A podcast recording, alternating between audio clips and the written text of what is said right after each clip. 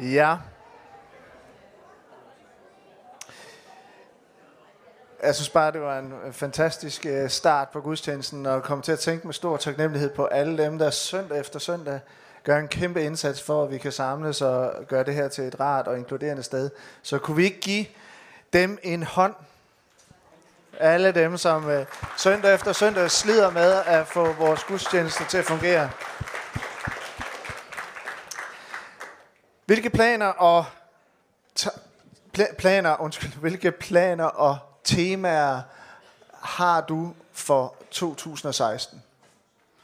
Hvad er det sådan særligt, der skal ske her i det nye år, og som optager dine tanker? En udfordring, øh, en plan, bare lige et øjeblik. Prøv at sætte ord på det for dig selv. Hvad står der over for i 2016? Og det fuldstændigt betagende og overvældende løfte til os i dag, det handler om, at Gud suverænt har forpligtet sig til i alle tænkelige situationer at være for hver eneste af os. Gud han kommer vores 2016 i møde med et løfte, som giver os det eneste sande perspektiv på fremtiden. Et løfte, som indgiver os mod til at gå fremtiden aktivt i møde med spændt forventning. Og det står heroppe, hvad er der der mere at sige, siger Paulus. Er Gud for os, hvem kan da være imod os? Og det er lige præcis, hvad det skal handle om i dag, men vi skal også have et par highlights fra øh, julen. Men øh, kunne vi ikke øh, fortsætte kort med at bede sammen? Himmelske far, jeg beder om, at det vi skal være sammen om nu, det må være dig, der taler til os i ånd og i kraft og rører ved os. Amen.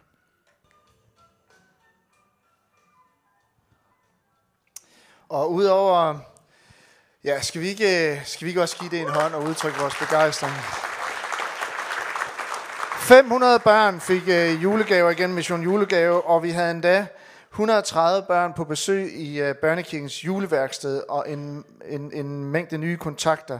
Vi havde også uh, besøg af 50 flygtninge i de dage. Og uh, så havde vi jo et fantastisk juleshow efterfølgende med Inside Out. Der var både æsler, der var en uh, jysk vismand, som tog os med storm. Og uh, vi så mange af, der er han, og vi så, kan I huske ham? Han sidder nede ved powerpointen. Det er sådan, han ser ud. Og øh, øh, vi, øh, vi så mange af vores kontakter fra Mission Julegave øh, med til øh, juleshowet her. I det hele taget, så har 2015, der har vi øh, set gennemsnitligt flere besøg ved vores gudstjenester end de foregående år. Og så har vi jo TGIF, Thank God It's Friday, som har vist sig at være en stor succes, hvor vi ser mange nye, som ikke tidligere har været i kontakt med København Vineyard. Sådan en aften som i går aftes, øh, øh, havde vi igen TGIF med 165 besøgende. Og øh, sidste år, så plantedes også Køge Vineyard. Har vi nogen fra Køge Vineyard her i dag? Der er nogle stykker dernede bagved. Og øh, øh, det går rigtig godt dernede. Øh, faktisk så er det sådan, at både Roskilde Vineyard, Odense Vineyard, Køge Vineyard og København Vineyard, alle kirker er faktisk ved at vokse ud af deres rammer og det er fantastisk opmuntrende. I Burma, der har, står vi bag en ny øh, kirkeplanning i Yangon, som i øh, 2015 fik nye lokaler, og allerede er ved at sprænge de rammer også. Og øh, de har endda set øh, 25 øh, øh, med buddhistisk baggrund komme til tro igennem deres netværksgrupper, og vi skal også lige se lidt derfra. Og alt det får vi lov at stå bagom, og øh, Henriette Hansen har været dernede i et halvt år og hjælp til, og for øjeblikket har vi to herfra nede på team, som er Mane Jørgensen og Pernille Frydkær, og arbejder og støtte. Øh, det er jo helt fantastisk. Skulle vi ikke kort bede for Burma Vineyard herfra, og Lisa Søren, som står i, i, i spidsen for alt det arbejde. Himmelske far, vi beder om, at du vil velsigne Lisa og Søren i deres lederskab med kirkeplantningen i Yangon. Vi beder om, at du vil give dem kraft, give dem noget, du vil beskytte dem, og du vil give dem øh, øjne, der ser, at markerne de er hvide til høst. Vi beder om en velsignelse over det land. I Jesu navn. Amen. Og så er en af vores helt store udfordringer også her at øh, finde nye rammer på en eller anden måde. Øh, særligt vores formiddagsgudstjeneste er mange gange ved at sprænges, også i børnekirken, og vi arbejder meget på sagen. Men jeg vil gerne øh, inddrage alle, så alle idéer og input er velkomne. Hold gerne øjne og ører åbne, og lad os tænke ud af boksen, lad os tænke kirken ud af boksen. Og øh, du kan kontakte Christian Mercier, øh, som øh, har stor erfaring med øh, bygninger osv. på de her kontaktinfo. Derudover så har vi et rigtig spændende program for vores øh, forår. Vi har blandt andet Summit 2016, hvor vi som København Vineyard er vært for en nordisk Vineyard-konference, og hvor vi ønsker at samle alle fra hele Norden. Og øh, der får vi blandt andet besøg af en fyr, der hedder Mike Pilavacci, som er grundlægger af Soul Survivor i England. Et fantastisk arbejde. Og jeg har faktisk personligt stalket ham igennem tre år for at få ham til København.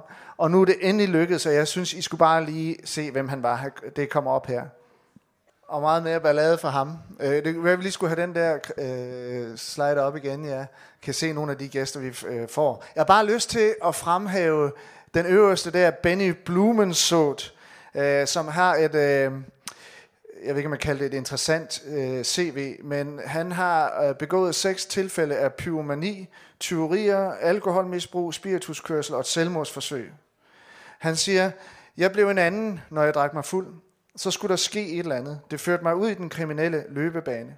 Som 18-årig, 18-årig fik jeg min første fængselsdom for pyromani. Seks måneders fængsel. Jeg havde sad inde i de to. De fire var betinget. Min anden fængselsdom fik jeg, da jeg var omkring 20. Den lød på 21 måneder, hvor jeg sad inde i de 14. To nye pyromanbrænde var involveret. Brændene blev altid anstiftet i en kæmpe brændert.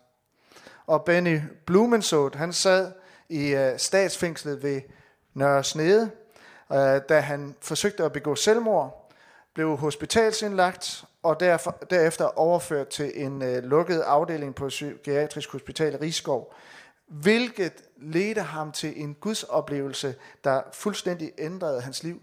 I dag er han sovnepræst ved den katolske kirke i Esbjerg.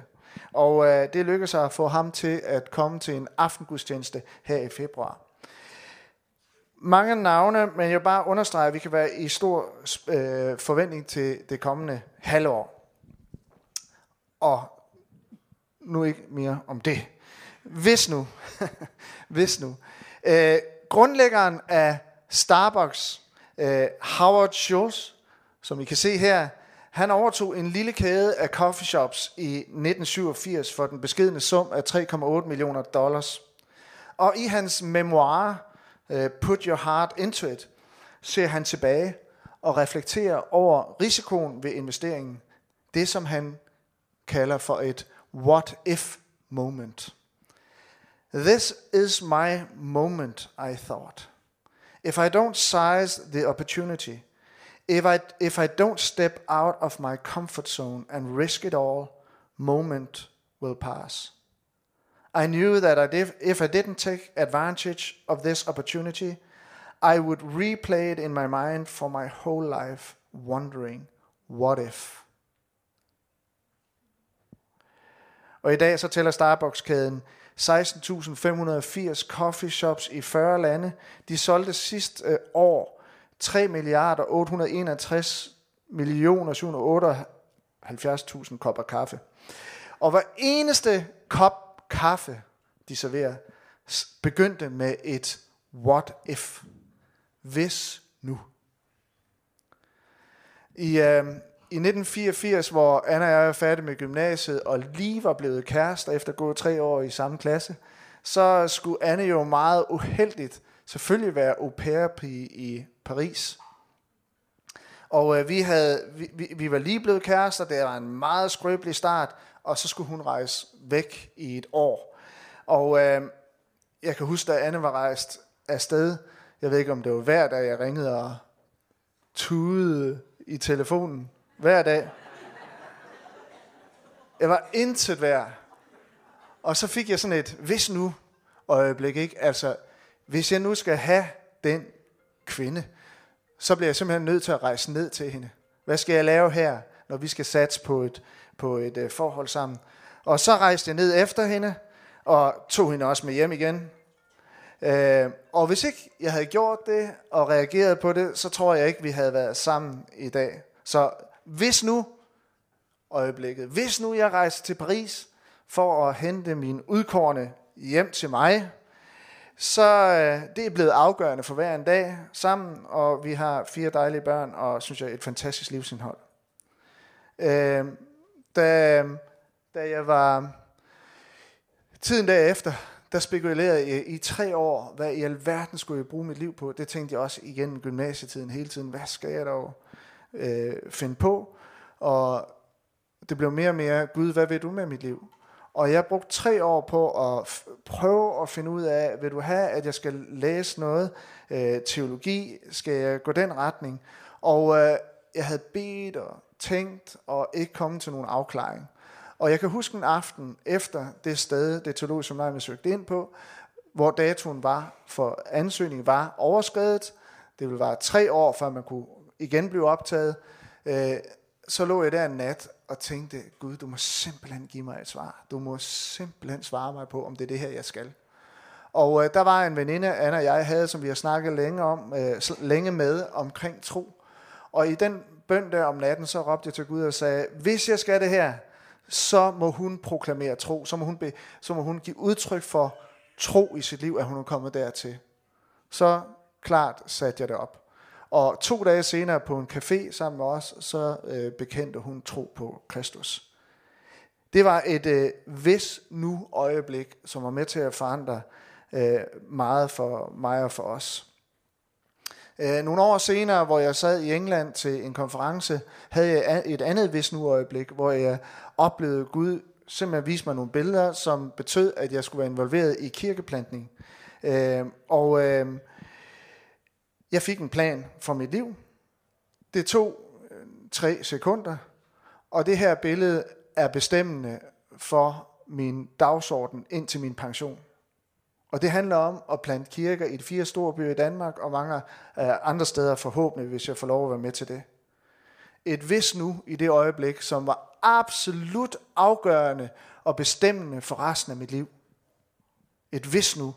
Og jeg kunne liste mange andre hvis nu op, som har haft afgørende indflydelse på resten af mit livsforløb. Ham her Starbucks-fyren sagde, This is my moment.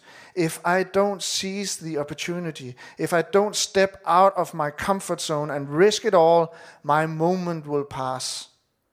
Og løftet til dig i dag lyder, hvad er der da mere at sige?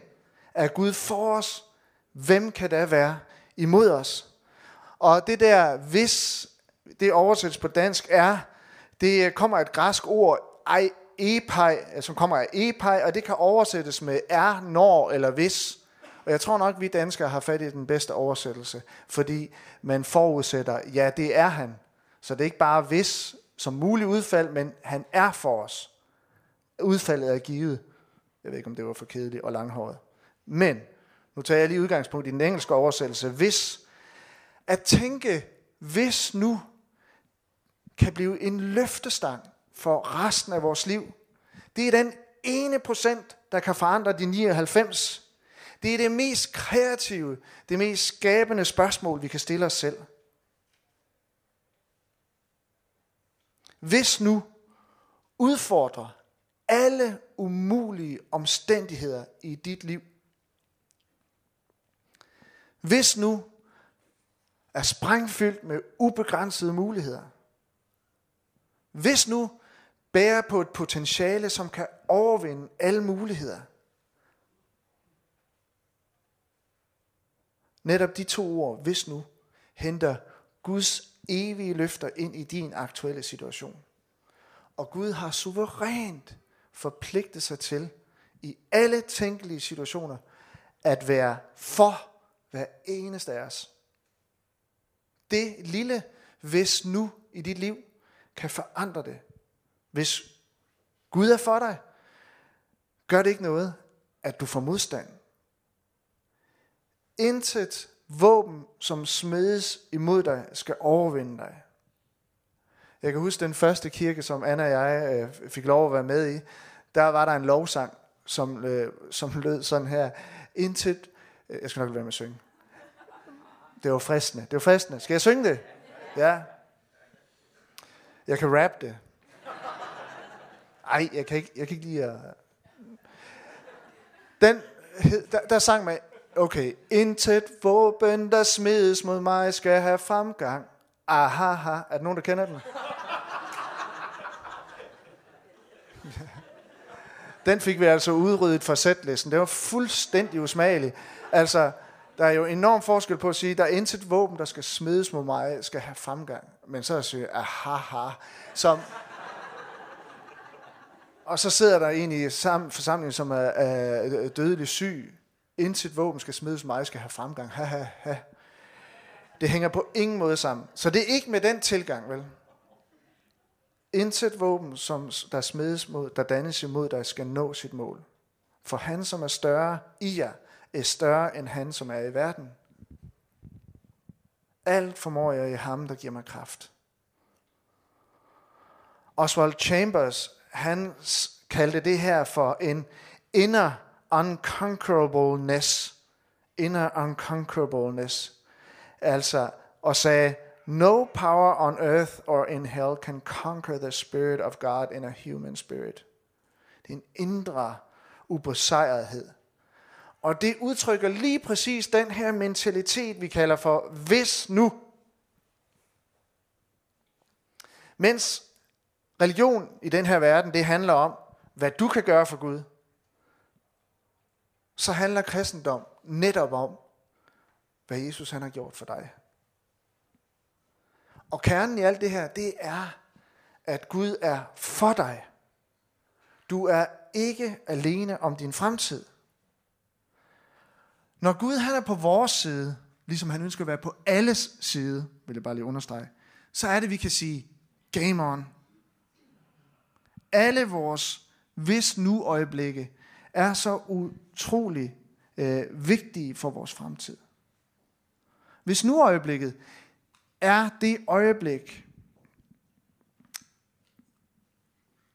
hvor en idé eller en handling undfanges og accepteres.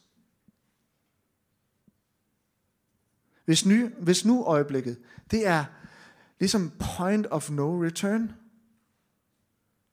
Hvis nu er det åndelige øjeblik, hvor du uden forbehold tror på, at Gud er for dig, og derfor tør du sige game on.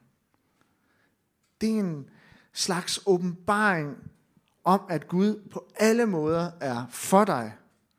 Ikke alene elsker han dig, men han synes også om dig. Og for at gøre det en lille smule konkret, så grifler jeg lige et par tanker til ned, som kommer her. Jeg har den.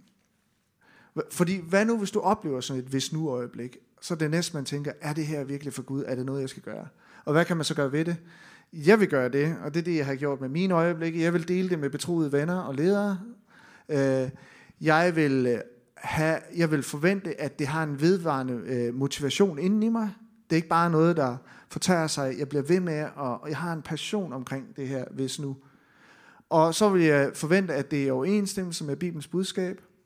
Og jeg vil også øh, forvente at opleve gentagende bekræftelser på Gud i en eller anden art, øh, som øh, understøtter den her beslutning.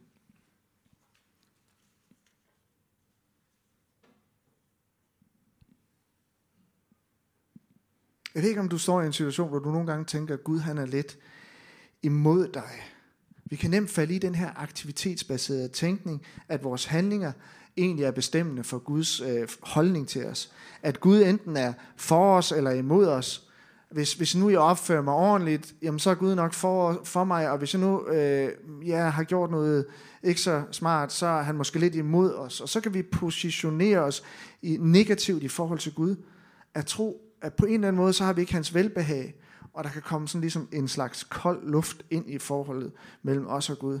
Det er jo akkurat det samme, der blev plantet i Evas sind i Edens have, og som vi har kæmpet mod øh, lige siden. Vi har lige siden betvivlet Guds godhed og det har ført os ud i tusindvis af problemer. Tusinde gange nej. Gud han er for dig på en hver tænkelig måde. Intet, intet kan ændre på, at Gud er for dig i al evighed. Det faktum, at Gud er for dig, viste han med sin søns død på Golgata. Så enkelt og betagende er det. At Gud er for dig er altså en positionerende påstand. Gud han er på din side. Gud han er i dit hjørne.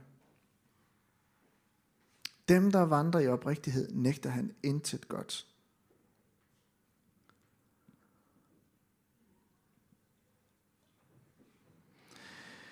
Der er nogle psykologer, som har lavet nogle undersøgelser, der viser, jeg synes det var interessant, der viser, at vi på kort sigt har en tendens til at fortryde vores handlinger, mens at vi over tid har en tendens til at fortryde vores passivitet, hvis bare. Det betyder, hvis det er rigtigt, at vores største fortrydelse her i livet, på den lange bane, det vil være de muligheder, vi smed på gulvet. Altså, ved slutningen af dit liv, vil din største fortrydelse ikke være de ting, du gjorde, men de ting, du ikke gjorde. Og så tænker, hvis bare jeg havde. Det er alle vores hvis nu øjeblikke og drømme, som vi aldrig handler på, som der bliver til vores hvis bare fortrydelser. Altså, tænker vi ikke, hvis nu, så kommer vi en gang til at tænke, hvis bare. Det er alt det, vi kunne have gjort. Det vi måske skulle have gjort. Ville have gjort. Der kommer til at udgøre det største tab her i livet. Jeg kan huske en kvinde i den tidligere kirke, som kom til tro. Hun var midt i 60'erne. Hendes, øh, hun havde fyldt sit hjem med dukker, og jeg siger, at der er jo mange, mange dukker, hun har brugt et, et, et øh, kæmpe beløb på dukker. Hun slet ikke fortælle, hvor mange penge hun har brugt på det. Vi er jo hjemme til kaffe. Det hun sagde, det var, det jeg fortryder, det er, at jeg ikke er kommet til tro på Gud før i mit liv. Så. Men øh, vi, har, vi har sådan en tendens til at fokusere meget på de øh, ting, de syndige handlinger, som Simon var inde i sin fantastiske tale sidste søndag. Altså øh, det at ramme ved siden af de forkerte handlinger. Men det her med hellighed, det kan så let komme til at handle om, at man trækker noget fra at man holder sig fra at gøre det, bare jeg ikke gør det, og bare jeg ikke gør det, og bare jeg ikke gør det, så er det alt sammen okay. Det er der en historie om i Bibelen. En historie om nogle talenter, som var der, der var en fyr, der gravede ned. Men problemet er bare, at hvis du satser på at gøre intet forkert, så gør du heller ikke noget rigtigt. Retfærdighed for Gud handler om meget mere end ikke at gøre noget forkert det handler om at gøre noget ret. Det handler ikke kun om at modsætte sig fristelser, det handler om at gå efter de gudgivende øjeblikke i vores liv. Og livet med Gud, det handler om at gå all in og gribe dit hvis nu øjeblik. Fordi sejren her i livet allerede er vundet på Golgata. Og potentialet, det er Guds gave til os at få det bedste ud af det, det er vores gave tilbage til Gud. Så hvis nu øjeblikkene, de handler om at tænke ud af boksen. Hvis nu jeg kunne starte en netværksgruppe, som kunne være med til at forandre andre menneskers liv. Hvis nu min familie kunne blive en venskabsfamilie med en flygtningefamilie. Hvis nu. Hvis jeg nu turde være gennemsigtig med mit eget liv, og kunne hjælpe andre i deres. Hvis nu jeg kunne rejse til Aalborg og indgå i et nyt team. De har, både, de har internet i Aalborg. Hennes og Maurits, de har fået en ny IKEA. De er flinke. De har lavet en ny forening, der hedder Venligboerne. De har simpelthen åbnet op for Vineyard i København. Hvad nu, hvis jeg kunne rejse til Aalborg og indgå i et nyt team, der var starte en Vineyard-kirke op, og hvis nu ven, Gud venter i virkeligheden på mig, at jeg skal lede nogle mennesker til ham netop der. hvis nu øjeblikkene, som har et kæmpe potentiale til at ændre resten af dit liv. Det er øjeblikket, hvor en drøm undfanges, en beslutning tages, og en risiko accepteres. Øjeblikke, hvor vi på ny forestiller os fremtiden i lyset af Guds løfter. Bibelen er fyldt med mennesker, akkurat ligesom dig, som turer og følge deres gudgivende øjeblikke. Nogle af de her forskere, de mener altså, at vi med alderen skifter fra vores fantasifulde højre hjernedel til den mere logiske venstre del af hjernen. At vi på et tidspunkt stopper med at leve ud af fantasi, og i stedet lever på minderne. Heldigvis er det ikke alt tilfældet, men måske er der en korrekt tendens. Og hvis det sker, så er vi ikke længere medskaber af fremtiden, men vi repeterer blot fortiden. Den dag lever vi ikke længere ud af tro, men på logisk tænkning og erfaringer. Den dag, så stopper vi med at drømme alle hvis nu mulighederne. Og i fare for at vende eller ende med alle hvis bare fortrydelserne. Og jeg vil slutte med et simpelt spørgsmål. Hvad nu? Nej, hvad hvis nu du kun er en beslutning væk fra et totalt anderledes liv?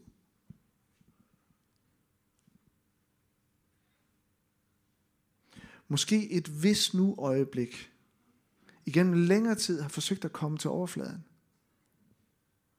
Jeg tror faktisk, at mange af os oplever en masse hvis nu øjeblikke, som Gud former i os, men som vi ikke rigtig handler på og fejrer af banen, fordi vi synes, det er for urealistisk. Vi tænker for lidt om os selv. Vi tænker for lidt om potentialet, Gud har givet os. Vi tænker for mange praktiske besværligheder. Skal vi som familie bryde op, flytte et andet sted hen? Uoverkommelig tanke. Men jeg er bare overbevist om, at vores land det vil have set anderledes ud, hvis mange flere havde tur at handle på deres hvis nu øjeblikke. Det Gud siger til os. Og jeg er også sikker på, jeg er ganske overbevist om, at hvis det her land det skal forandres hurtigere, end det bliver, så skal der være mange flere, som tør at træde ud i deres hvis nu øjeblikke. Vil du give det plads?